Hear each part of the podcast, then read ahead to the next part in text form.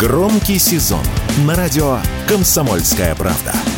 Весь мир услышит Россию. Весь мир услышит радио «Комсомольская правда».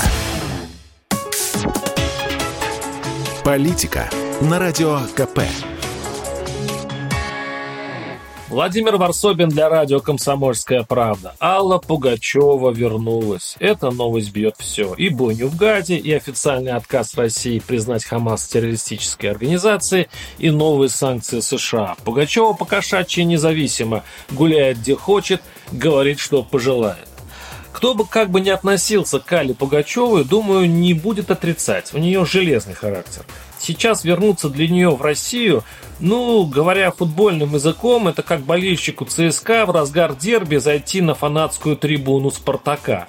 Растерзать не растерзает, но узнаешь о себе много интересного. Вот и сейчас вокруг певицы в эпоху которой правили, как известно, Брежнев, Горбачев и Ельцин, собралась неблагодарная публика, размышляющая сразу над серией вопросов. Почему Пугачева здесь? Что это значит? И как достойно перенести ее присутствие в стране? Ведь даже молчащая, но не арестованная Пугачева для этой публики уже серьезный вызов. Телеграм-каналы нервничают. Им надо как-то объяснить своим фанатам, почему власти защищают Пугачеву.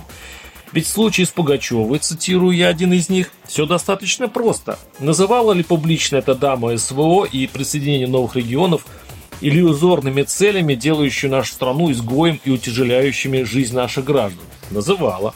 Является ли это составом хотя бы административного правонарушения, а то и уголовного преступления? Является.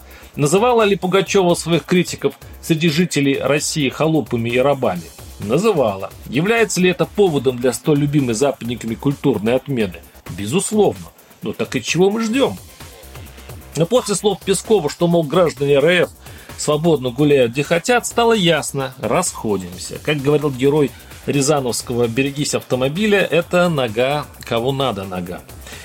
Кстати, эта комическая история с Пугачевой, которая, как обычно, с царственной небрежностью отнеслась к нашей осатанелой жизни, напомнила еще один фильм. Помните эпизод в «Собачьем сердце», когда Швондер, получив сверху приказ оставить в покое профессора Преображенского, в отчаянии произносит «Это какой-то позор?» Так, вероятно, и стал рушиться романтический швондеровский мир. Пропаганда разбилась, а реальность, которая намного мудрее. Она полна компромиссов и населена неприкасаемыми друзьями и просто нужными людьми. Варсобин, телеграм-канал, подписывайтесь.